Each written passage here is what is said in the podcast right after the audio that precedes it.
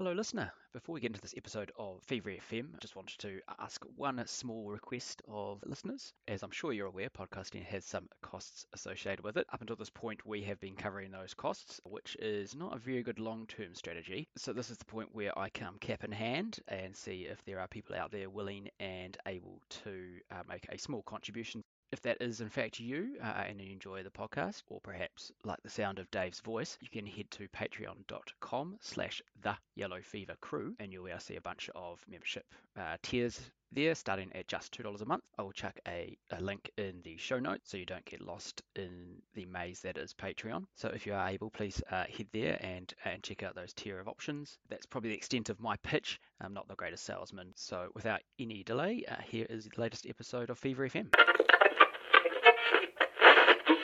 I fell into a ring of fire. I fell in. When you kiss me, fever, when you hold me tight. Fever.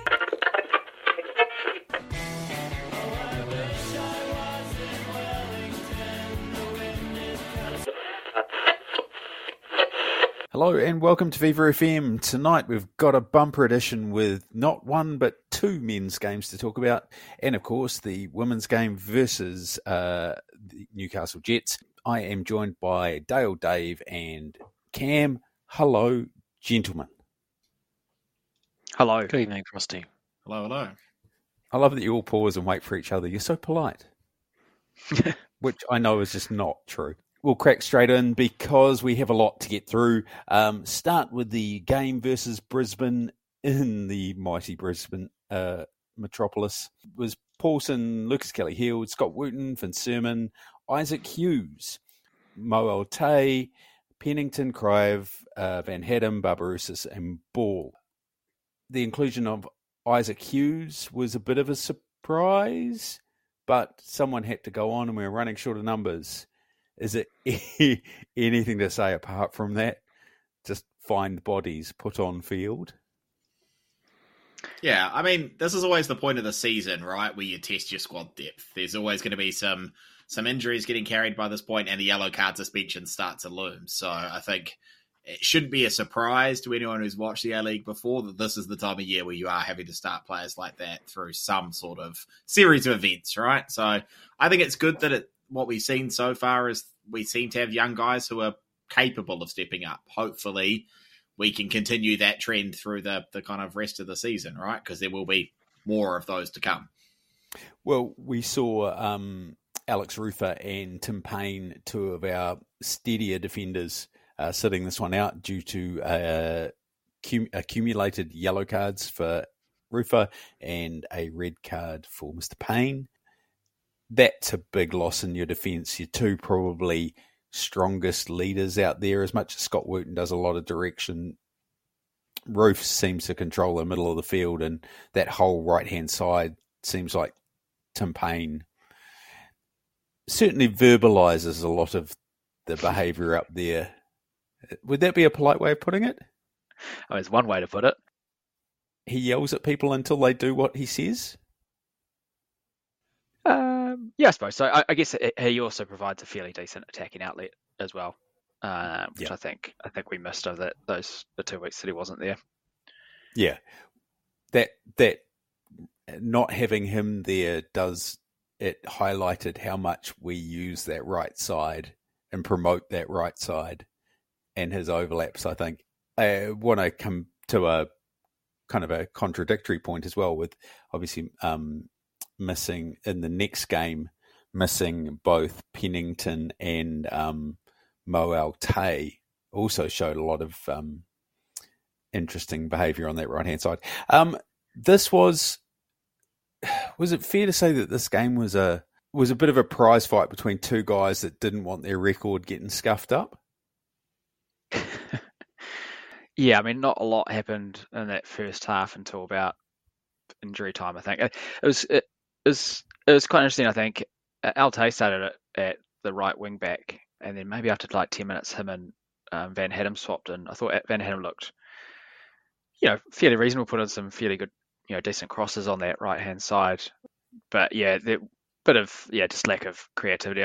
Somewhat similar, I think, to the Central Coast game where it's kind of this battle between us trying to create transitional moments because that's where we're best at, and and opposition team not wanting to do that. So there wasn't wasn't a lot of chances for either side really in that first that first half until you know the last couple of minutes of the half where we kind of found that we could get into the attacking third and do something with it.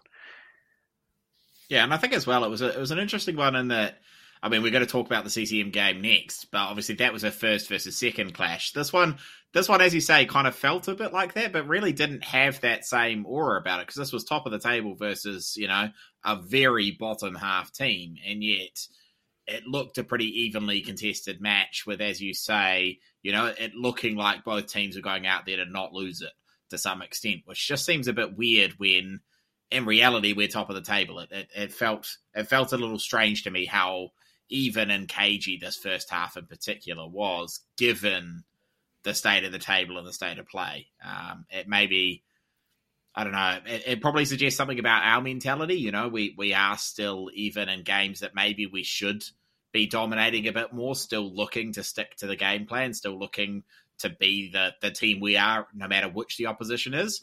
And yet at the same time, we've kind of said that it's interesting that Chief is quite willing to tinker to oppositions, and and you know, there's a bit of that too. So I don't know. It's kind of six of one, half a dozen of the other in some ways, where there's there's just that kind of mixing of things here. Where he does really want to stick to his core belief tactically, but at the same time tinker around the edges of it constantly. So it's it's an interesting one, and I, I I don't know if it's necessarily a good thing or a bad thing, but it's yeah, it's not ineffective. I mean, he.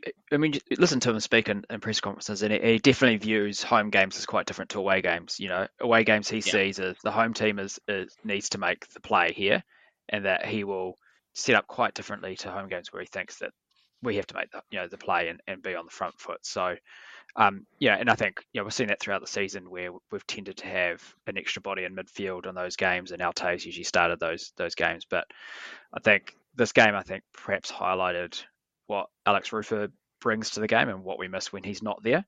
You know, he is that really good first defensively making tackles. He makes lots of tackles and breaks up play. But secondly, just being that pivot from out the back and being able to turn in tight situations. Yeah, he reads.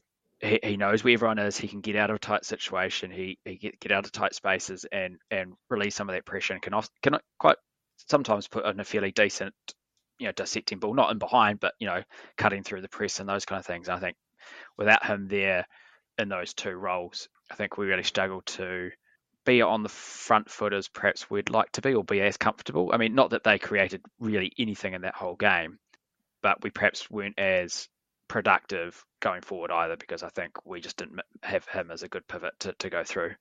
Yeah, I, I'd wholeheartedly agree with that. I mean, we've seen his defensive um, strength over previous seasons where he has been very good at breaking up. But we've, we've criticised him a bit, I guess, for his lack of ability to find a pass or to progress the ball forward. But I think this year we've seen his strength on the ball. I think is one of the things that I've noted is his ability, even when he's got someone right on his shoulder or on his back, to be able to lean on them and just turn and get facing forward and then offload.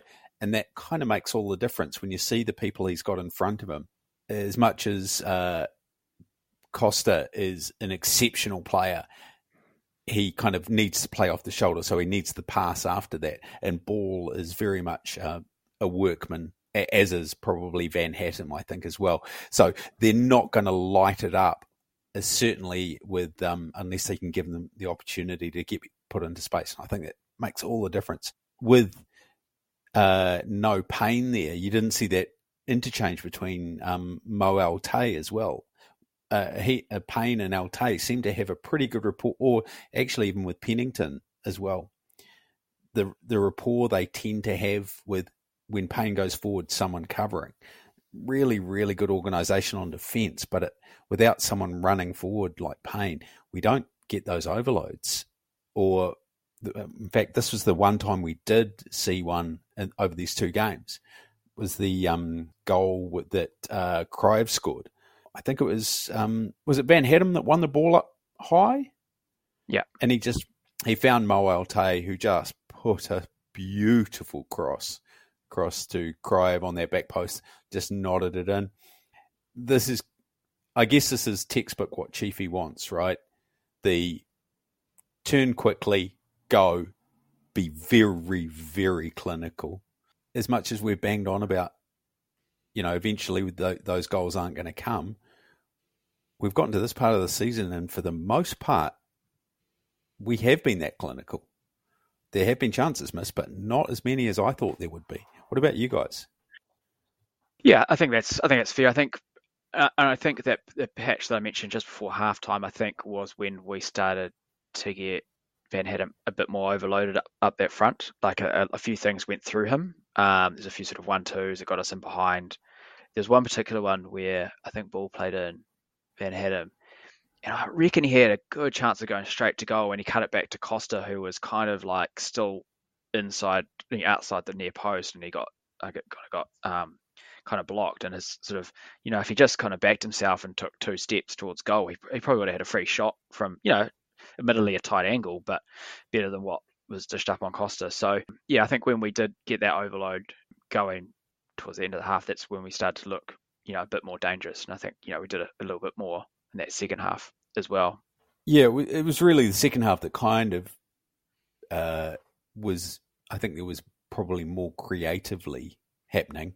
Um, a lot of it, unfortunately, for Brisbane, uh, Zad, Zadkovich rolling some changes. We brought on, uh, we got Oscar Zawada and uh, Finn Conchie on eventually, um, but not before um, Nico Pennington got his fifth yellow and so missed the next Mariners game. It, I mean, how how tough is it when we have such a defined defensive midfield pivot role is to lose these kind of players. You lose Rufer for this game, and then you lose Mo Tay and um, Pennington for the next one. Is that what's kind of causing the, our lack of kind of forward movement, or is it just one of those things people have worked us out? Probably a bit of both, right? But I think I think for me the thing about this is, um, I think we talked about last week. You know, it just, it just feels like poor season management to me to have these guys out at the same time. You know, I'm not I'm not saying you have complete control over when you get your yellow cards, but you know, you do have some control in that. And it's not like, you know, Rufer's card, which is I think the one where we talked about this last time, wasn't a card that needed to be, you know, dumb. Gotten. It was just a dumb card, and that's uh, you know having having him out at the same time as Payne, and then you've got Pennington out the following week. You know, it's it just it feels like that could have been managed better, particularly since you you do have that you know extension that exists where you can have more cards after a certain point, and so you know it's not like you have to take a suspension. It's you know yeah, I don't know. I just find it frustrating from that standpoint. I feel like as a as a squad and as a as a as a unit, you can manage this better. And you know, if, it, if it's a yellow you got to take to avoid a goal or whatever, you know, fair play. I wouldn't I wouldn't be criticizing that. But the, these weren't that. This just felt yeah like you were kind of risking breaking up the flow of the season. I'm not going to say it has broken up the flow of the season, but it certainly doesn't help at the same time as you're facing a few injuries and red card suspensions that you can you can criticize those as well um, to be also picking up yellow card suspensions. Yeah, uh, that Pennington one, as you say, just didn't need to do it. And you saw Pennington after he did it and got got the yellow, he threw his hands up in the air and was just kind of like, "Why did I do that?" Because he realised the consequence that was happening. Um, I, I, feels like this is maybe the middle that potentially a consequence of being so tired, even.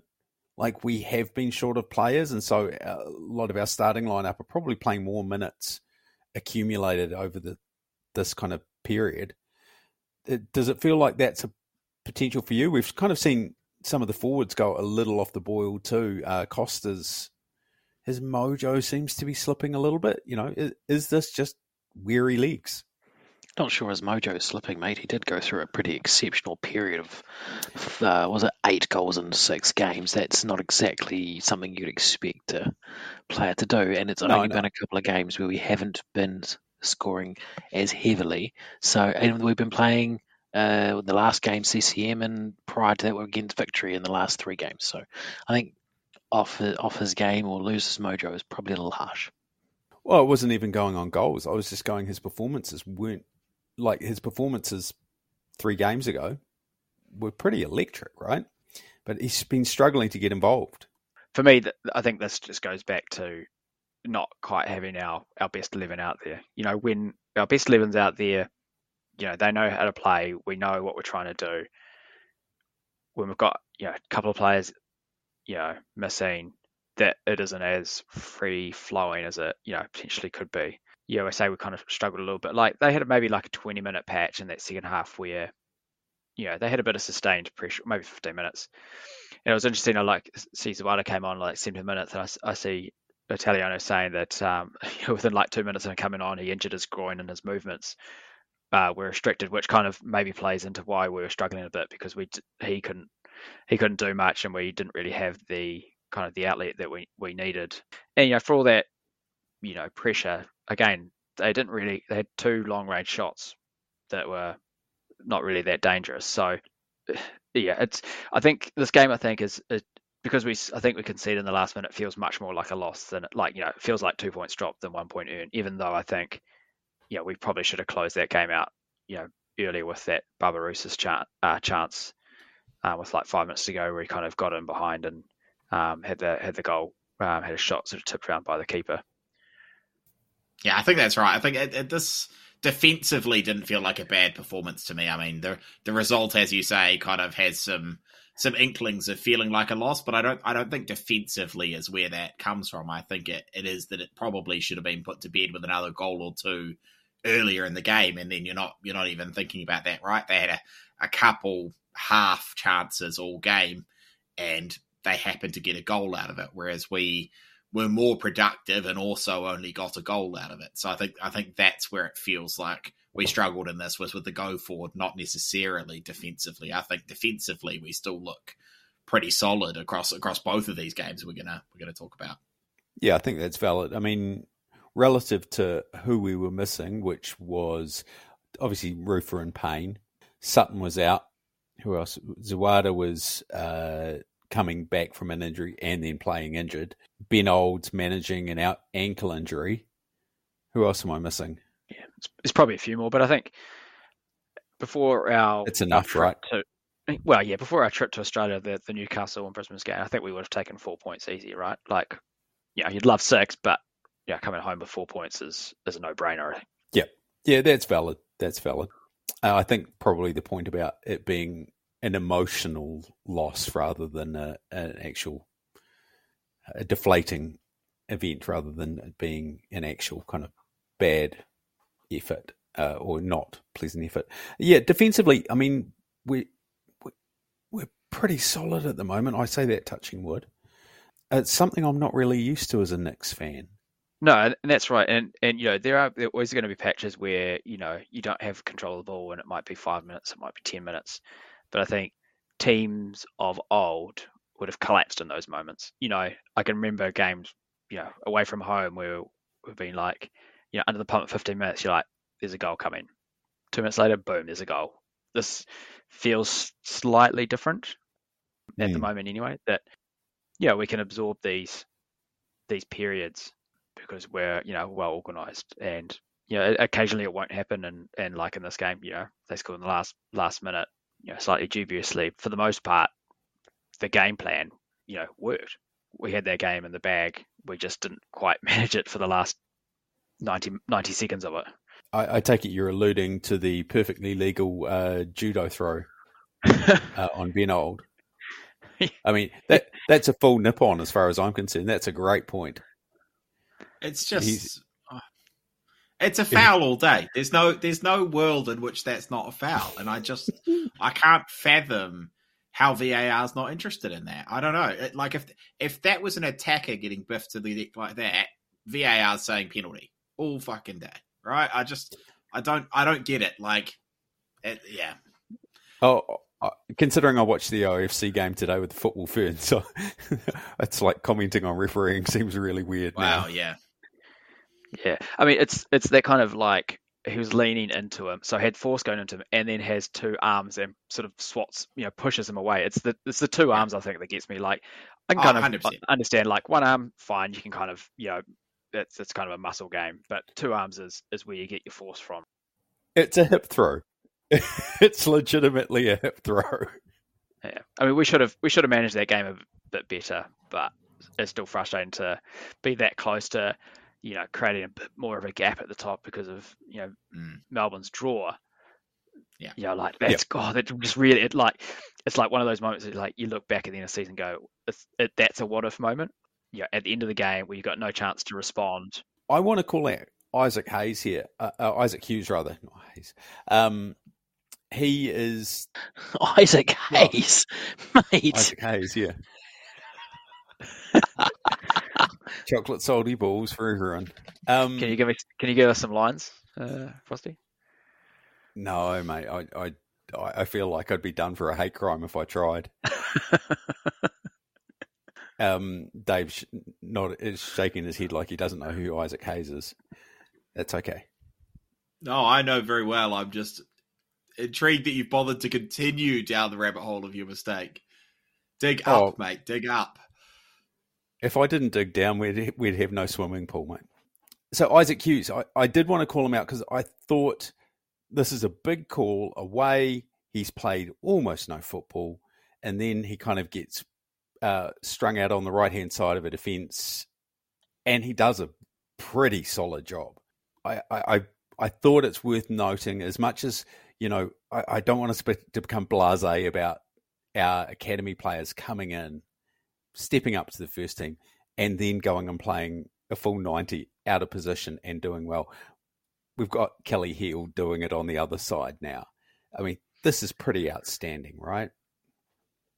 I can see how you got to Isaac Hayes because doesn't he have a song called "By the Time I Get to Phoenix"? So maybe that's what's in the, the back of your mind.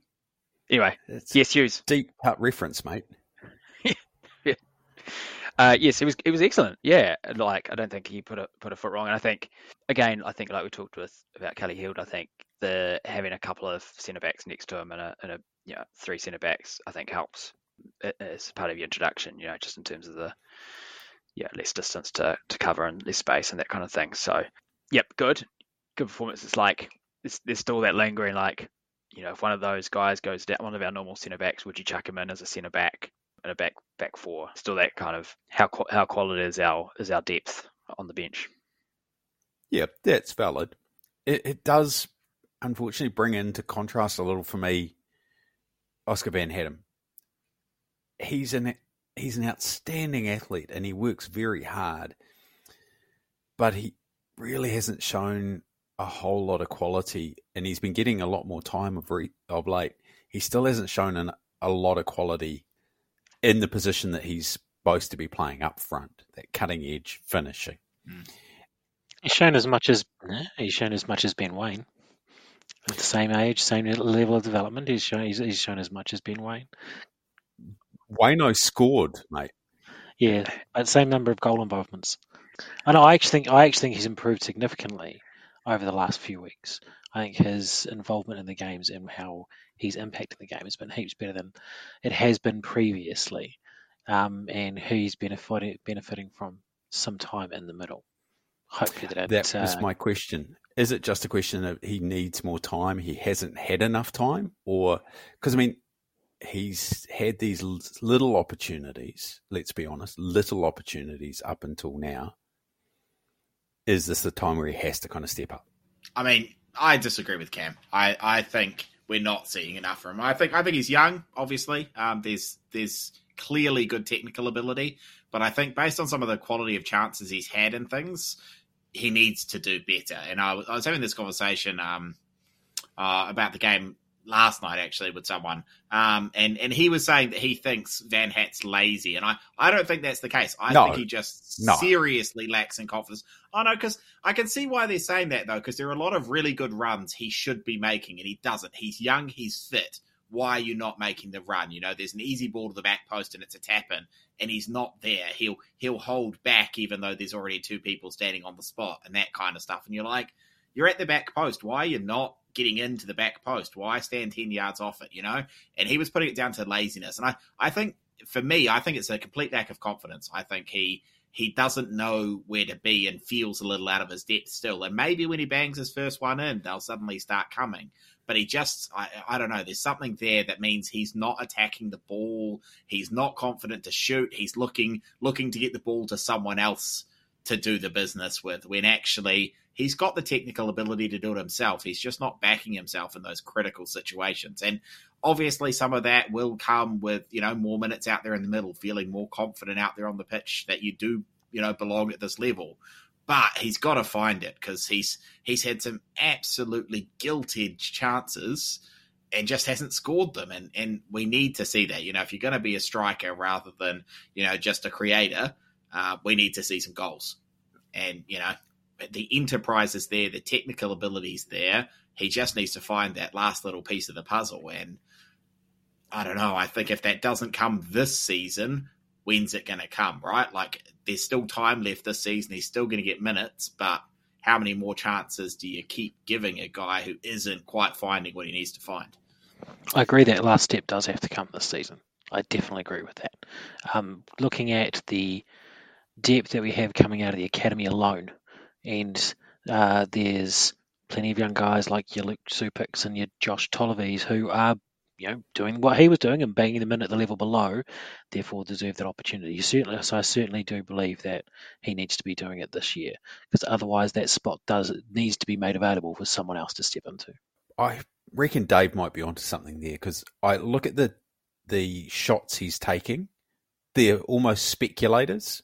He's taking the ones from out wide, the ones where he's not feeling a whole lot of pressure. You know, it's like if I hit this and it doesn't go in, then right. but not making the run. So yeah, he might be onto something, Dave. Uh, how do you fix that though? apart from just more time and just keep pumping his tires until basically one hits him in the face. Even older in. strikers, right, start, struggle with confidence at times. You know, if if you're a confidence player, there's not any simple, easy fix for it. So I don't know, but I, I, I, put it down to that more than I think it's his, his lack of enterprise because I think I think we do see a fair bit of enterprise from him, just not necessarily at the critical moments. And I, I think that's just indecision and and that you know the voice in the back of his head overshadowing what he knows he should do. You know, he just needs to go on instinct. Um, yep. So yeah, that's that's hard to fix externally, right? Yep, very cool. Um, we should uh, wrap this game up uh, and get on to the next one. Uh, suffice to say, someone fouled Ben Old. They went on and scored in the last, in the fourth minute of injury time. That sucked balls, but at least victory didn't get points. So we kept our two point buffer. It did mean that Mariners caught up to uh, within two points of us on the table, sitting second. So they jumped uh, victory, and it meant that the next game versus the Mariners at Sky Stadium was a top of the table clash. And if you had said us versus Mariners at, uh, a couple of seasons ago would be the top of the table clash, I would have slapped you just for trying to fool me. But now with them having a title under their belt and us sitting top of the table, that's not too bad a spot. Well, you might not even said it after four weeks when the Mariners had four losses in a row. True. Very true. They were a bit rusty, but they've t- they've turned into quite a solid defensive unit, as, as I guess we found out from this game. Not that we didn't know it already.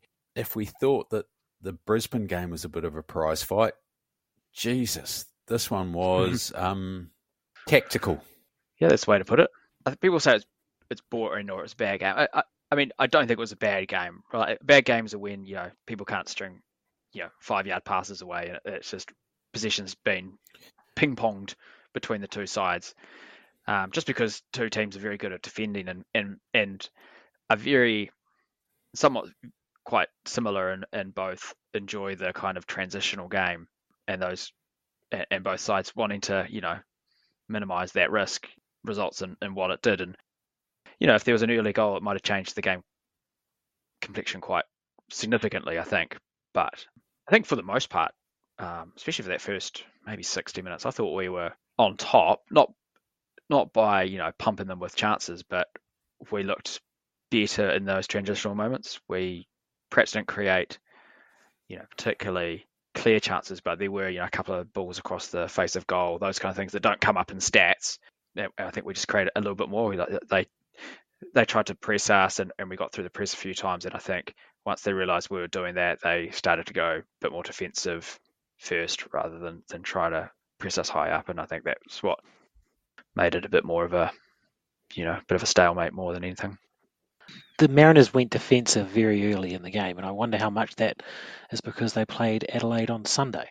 So it's a two day turnaround, and it's with travel to New Zealand in the middle of that. So there's, and we had only had a three day turnaround as well. I just, I think the teams weren't playing as aggressively as robustly as they may usually have done so because they didn't have the legs for it because they did have that such a short turnaround and I think there might be an impact on that coming coming up in the next weekend as well.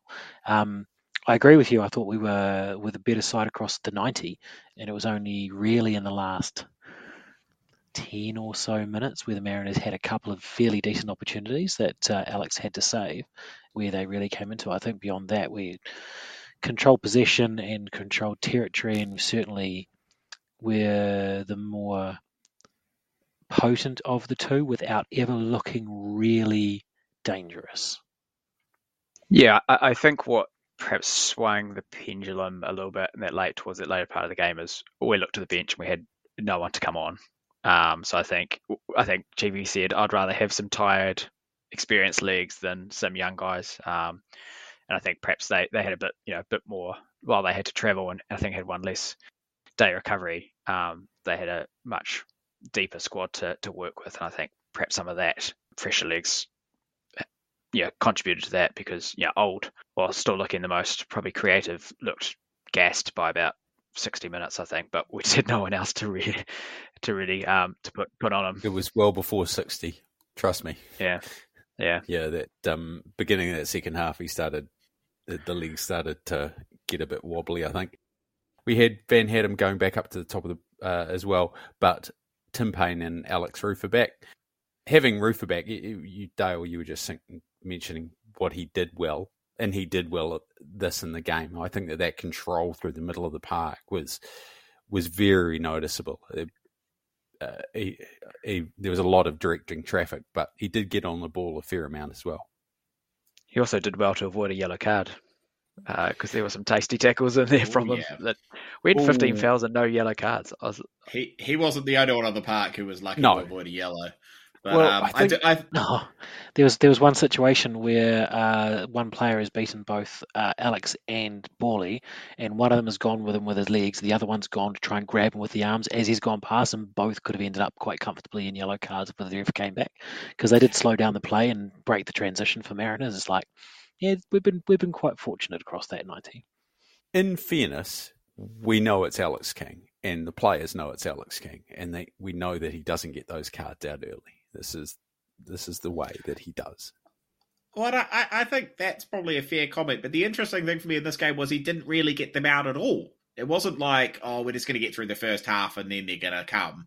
It was, nah, there aren't really yellow card challenges in this game at all. We're just we're going to set the threshold two notches higher than any other game, which I, I thought was a bit strange. But but I think Alex had a great game. I think what you were saying about him you know, showing showing the attributes he has is very true. But I think for me, this game showed just as much how we kind of need that complete picture in midfield for it to work nicely. You know, you do need Rufer, Pennington, Tay all kind of there. They are all offering different pieces of that midfield puzzle, right? Because I think Roos yep. had a fantastic game, but him having a fantastic game alone isn't enough to get that kind of midfield ticking the way it does when it's ticking well. And I think it kind of shows you need at least two out of those three there for it to function as well as it can. You know, it's serviceable without, but it requires one person having a standout game just to keep it ticking over rather than really humming. Yeah, Kraev having to play a bit more deeper while he was excellent and probably the best game, best uh, player on the park, I think, for me. That that tackle he mm. made, was it five minutes in where he dispossessed yeah. Torres as he was about to go through on goal Mm. Yeah, brilliant, brilliant work. Um, but I think that also, you know, nullified our attack a little bit as well. Agreed. I, I think that's what you mean. If we had Pennington there, Cry plays a bit higher, maybe we create a bit more chance and we might, you know, might have scored a goal. But it's kind of that one where it's it's the fact that Chiefy was able to put out a, a competent looking eleven based on who, was Oh, who yeah. was out was pretty impressive because I, I even seeing the starting lineup, I was like, I don't know where anyone's playing. It was eleven bodies, right? Pretty much. Um, yeah. and, and not just to get 11 bodies out there, but to get a point out of it too, you know, against second on the table. It's, I think, as you said before, you know, if you come into these this run of three games we've had and said you're still going to be clear at the top of the table by two points, you would have taken that, right? Why Yeah. wouldn't you? I, I think it's worth mentioning that we have been a bit lucky in that um, Victory have uh, been missing Fornaroli for a long period of time, and that it's that he's been smashing goals in for them. I'm not sure if they know how to score without him, to be honest. You mentioned uh, Kraev having such a good game, dropping deep. Uh, someone that I really struggled with, apart from um, Van Hattem, I, I don't want to question his involvement. He he did get involved and did put in a good effort. I, I don't like Ben Old dropping deep. He he's very very aggressive and he's very very confident, and I think that that's great further up the field. But right towards the end when he had tired legs, he was still trying to beat players in our defensive third, and he did that a number of times and got caught. And I was like, I don't want to see him doing it there. I want him way up the field. I you know. It, I would have loved Roofs or someone to just have a word in his ear and go, just take it easy, mate. You don't have to do this by yourself. Just play the numbers. he was getting a bit he was getting a bit isolated on the touchline sometimes, wasn't he? He was, he was getting the ball Yep. sort of back to goal or with like a meter of space and trying to wiggle his way past and getting and getting caught a couple of times and you know, thankfully it didn't sort of lead to anything. But I, I get I get your point. I, I I do think there is something in him, especially when the game's a little bit more open of him picking it Yeah, up definitely. deeper. Yeah, when he's got space to to to turn and get up. When it's But I think it's in the middle of the field, dropping deeper. He looks really Yeah. good.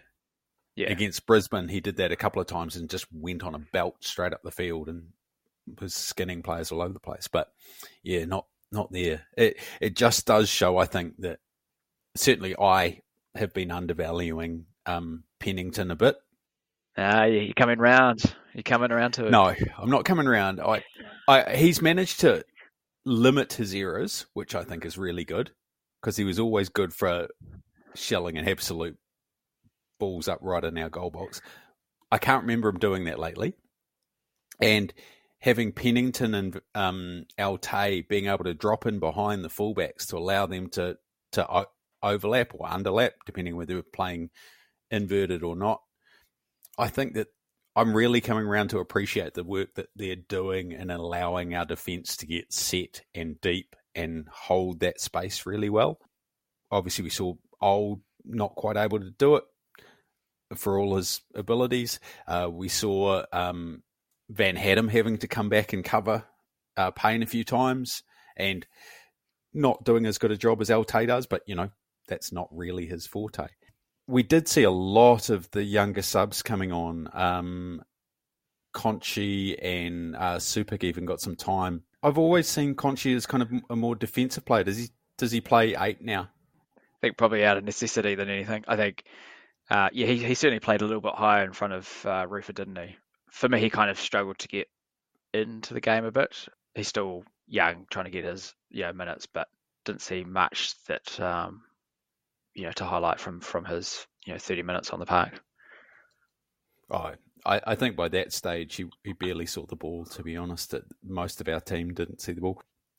Looking at that uh, defensive lineup, though, I mean, having uh, you mentioned, you know, if Isaac Hughes had to uh, cover one of our centre backs, would it kind of would he be able to do it as well? I mean, it kind of does almost circle around the fact that those two, Scott Wootton and Finn Surman, have been ever present, have managed to stay uninjured, and have been so solid. It's really a bit of a godsend, especially with everything else that's kind of happening around them. That they're there, uh, Paulsen's there, and able to kind of keep that solid. Dave, Yeah, I think I think it's an interesting one, right? Because I think uh, that we look probably the most defensively solid we have as a Phoenix side that I can remember. That's not to say there aren't other periods where we've been very defensively solid, but usually it's been pretty kind of scrambly. This has felt pretty pretty set, pretty confident, pretty you know well structured defense. Controlled. And I don't I, I don't remember it ever really looking like that before. And and if you were to think about you know the defenders we've had and you know all the, all the kind of big names we've had in those spaces, would you believe that yeah Tim Payne, Scott Wootton, Finn Surman, and Lucas Kelly-Heald would hmm. be our solid defensive backline with structure like that. Those are not the names that would have been in the mix, right? And so it's, it's kind of fascinating to see how well Chiefy is getting that working. And so it gives me some confidence that you probably could slot other names in there and keep it relatively solid still because I don't think it's relying, you know, purely on out and out skill of these defenders, right? That's not to say these guys aren't skilled at all, but it is clearly it's it's about structure and it's about the support that's around them. It's about the defense screening in front. It's about Paulsen talking from the back and being, you know, very confident in his keeping. And it's it's not just the bodies in that four that are what are contributing to this solid defensive effort. It's a unit as a seven, really, isn't it? It's a unit as a seven with uh, if you throw in Al-Taay and Pennington and Rufer in front. To be fair, so because they're when you play all three of those midfielders, they are all somewhere between six and eight, and not really a ten. So if we're looking at that back four, we're looking at actually need to really look at kind of a back seven, almost a back eight with um, with uh, Alex in there, and the unit is looking good. It's looking really good. Yeah, I mean, centre back's always a bit tough because it's it's a position where you can't build up minutes. You know, it's either you're on the bench or you're playing 90 minutes usually. Um, it's not like an attacking, you know, Oscar Van can't get his minutes up by playing 10 minutes here, 20 minutes there. It's it's all or nothing. So it's impossible to say, you know, how how how that will go. And I just hope we don't have to find out really, because I'm kind of content with how it's going so far. Well, I, the other thing for me is that you know, we've got this really solid defensive back four, but two of them are not renowned attacking players, but are being used in that role. Uh, Lucas Kelly-Heald, obviously a converted centre back, and Tim Payne, traditionally a more defensive right back, but now proving a hell of an attacking threat. Lucas Kelly-Heald on the other side, getting forward. Um, he's very confident on the ball, very capable on the ball. I think that that's it's really cool to see but also it's I, I think that maybe we don't give enough credit to Chiefy for allowing them to be that confident and instilling that confidence in them. A couple of things. I think Payne has played as a ball playing midfielder, so it's not like he, he doesn't know how to, you know, play Hmm. football. Yeah. I think for Kelly-Heald, I think I think it's noticeable we don't get as much production out of his side than we do down Tim Payne's side, and I think uh, Kelly-Heald's final ball, cross, cutbacks, whatever they are, that's not at the same quality. Yeah. Yeah, if he can bring that into his game a bit more, and we can look a bit more dangerous down both sides, yeah, it'd bring another sort of layer to our attack because at the moment it's it's mostly down the right right side. Yeah, I think with Lucas, you can see that he's trying, but the product just isn't quite there. Like you see him trying to get into the right spaces and and trying to put good balls in and trying to overlap and some of that stuff, and it's just it's not as fluid. It's not a natural part of his game yet. So hopefully it comes. We do, we do, Hmm. we are acknowledging that he is a centre back that's been converted though, right? So yeah, just 100%. I'm comfortable with the fact, yeah, comfortable with the fact that he is trying and he is developing, but understand why that final product isn't there yet. Well, we should also note he's he's starting to put his uh, hand up for set piece, which I find really interesting. You've got a bloke who's six foot seven, and he's and he's going off to take free kicks and corners, and I'm like, hang on, what? I mean, it's a it's a, it's a real it's a real shame because we've got like so many tall players in our team for once, and yet we just forgot to recruit the person who could deliver a decent ball into the box. Oh, I, I've been thinking that you know Michaela Foster just whacking corners to those guys would just be a sight to behold. I mean, I guess there's not a whole lot more to talk about with Mariners. It was a very tactical game. It was very, I, I think it was very well coached by both sides. To be quite honest, that that turnaround for both teams was ridiculously short, and neither team disgraced themselves but didn't put themselves out there. So, how do, how do you think the crowd would go away following that game? I've seen a few Yeah. sort of very very hottish hottish takes about the, the you know the quality of the game and how many people will return. You know how many of the thirteen thousand will return. it's hard for the like for those of us who watch football, you can appreciate parts of that, right? But if if that's the only game you've come to all year, you're probably not coming back, and and that's not because I think the teams played badly or there wasn't good entertainment to be had. But you know, you've got a young kid or whatever, they want to see bloody goals. It's just life, and it's it's always rough that we get a good crowd on a beautiful day, and it ends up being a, a tactical battle rather than a goal fest. It's just just bad luck, right? So. Well, I guess we should transition across to the uh, women's game. Actually, just bef- just before we do, I think it's awesome that there was 11 academy graduates in the squad yesterday on that white. Oh, that was a cool game. photo.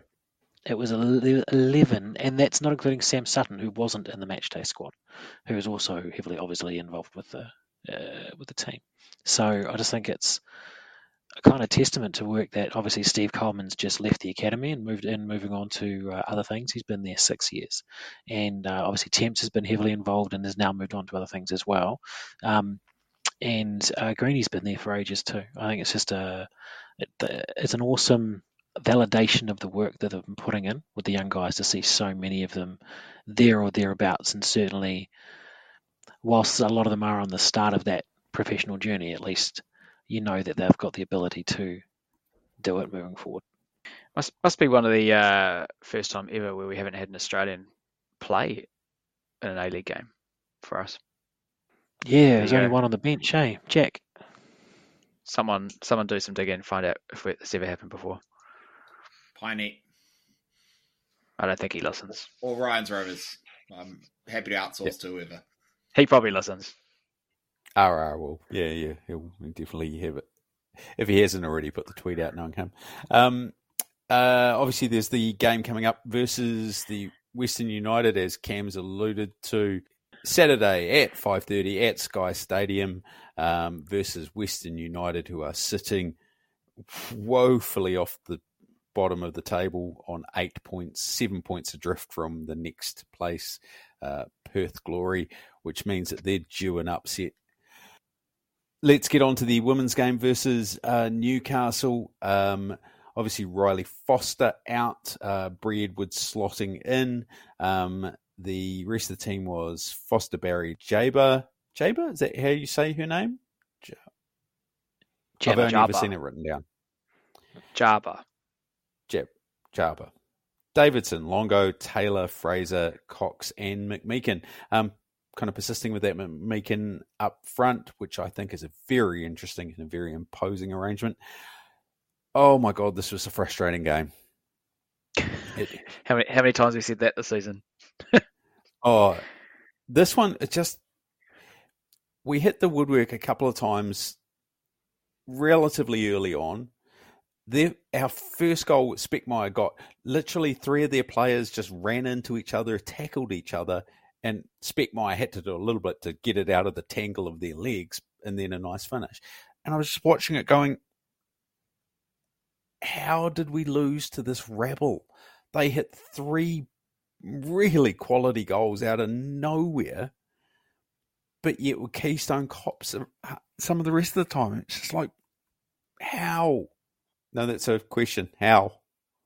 That it was away from home. Is that a sufficient answer? Yep, too far away from home.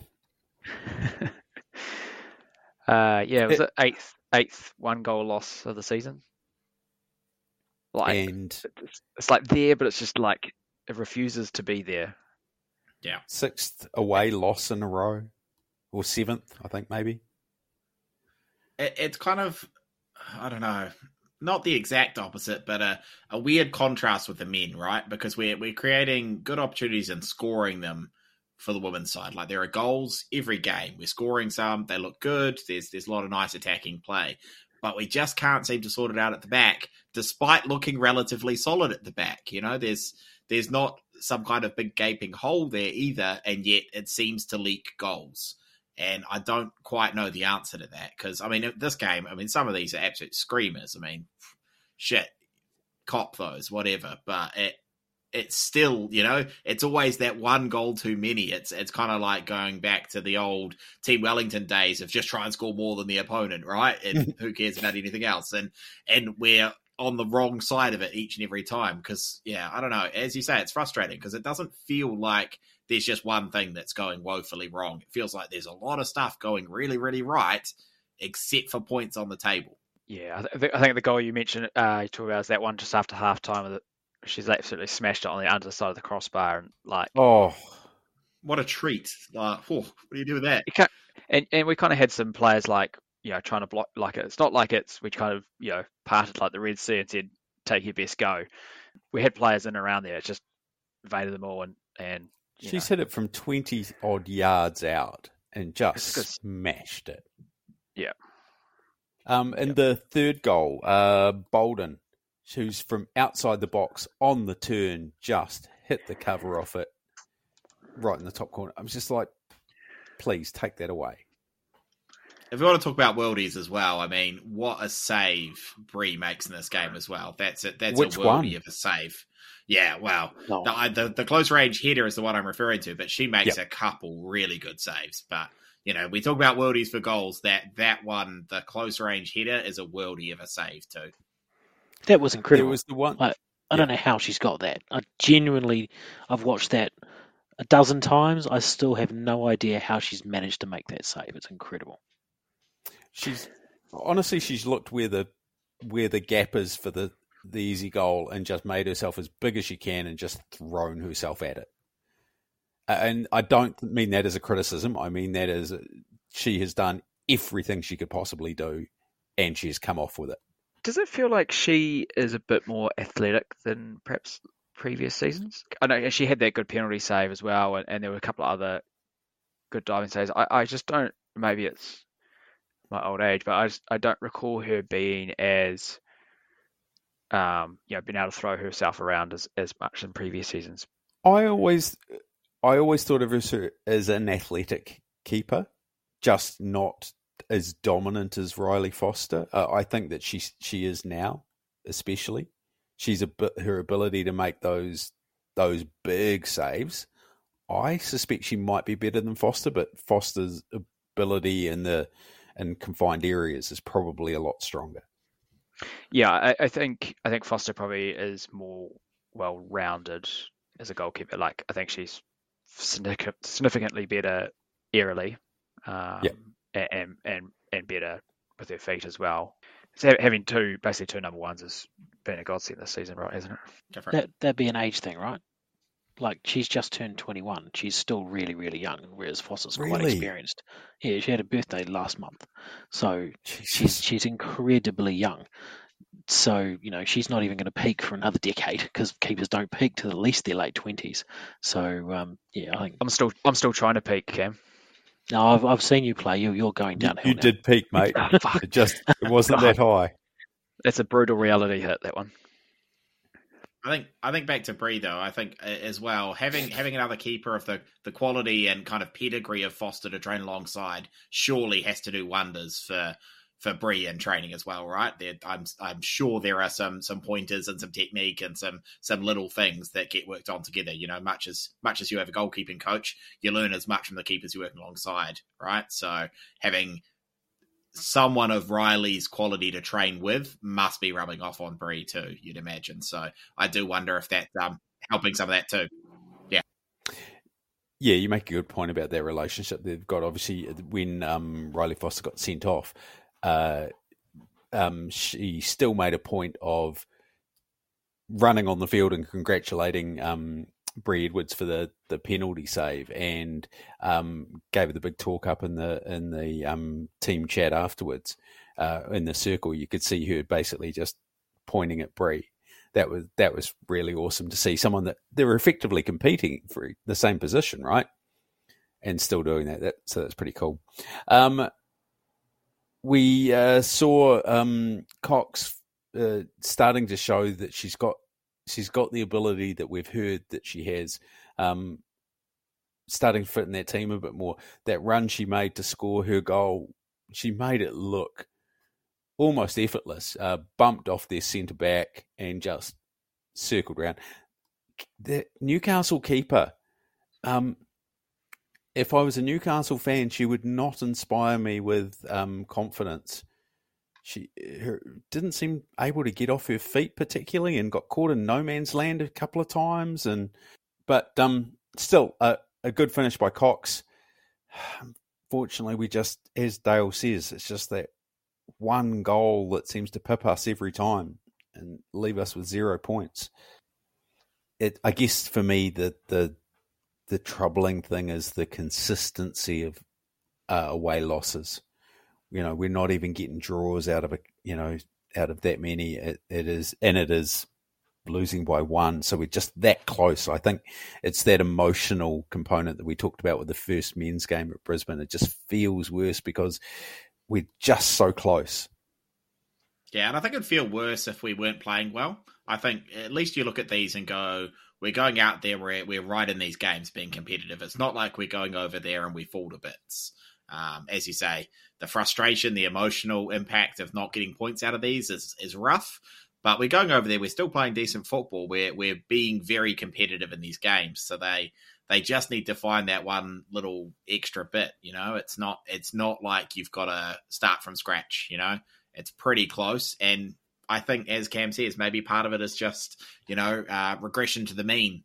It is you know this is where this is where we should be on the table, and it's just a bit of a, a correction. Obviously, we'd all prefer to be doing a lot better, but when you look at previous seasons, even even making the six is a huge improvement over where we were. Um, and yeah, hopefully we do better than that.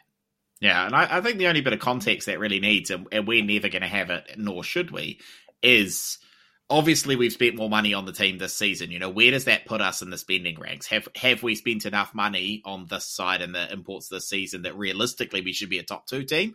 I don't think that would be the case, but maybe behind the scenes there are some financials that say this isn't what we were targeting. We were targeting a much bigger play than this. But I think it's probably more likely we've we've spent a modest amount and are going to finish mid table, and that's that's a great result. But there is that piece there where we know this is the first time we've we've you know, put some money where our mouth is and got some imports in and, and all of that. Maybe internally there was a higher expectation, but we we haven't heard that publicly. I don't think there's been any suggestion that that's the case, but it could be a layer we're unaware of.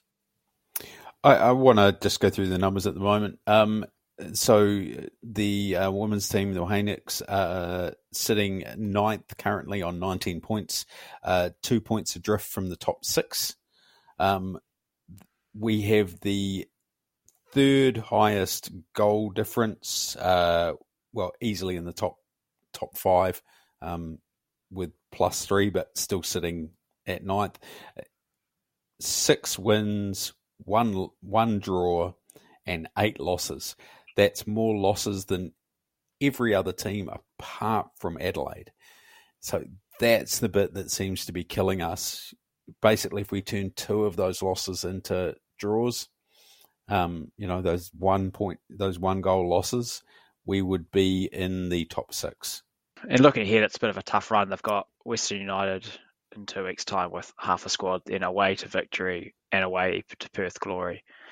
So, and then we have four very winnable games, three of them at home, and then away to, away to Canberra as well. So the next three are going to be tough. It's a question about are we still within touching distance that those last four games matter um, because I think you know, theoretically I think we could win all four of those. It's just are we going to be too far adrift with with perhaps you know three losses, another three losses on the on the bounce to yeah to have any chance at that point.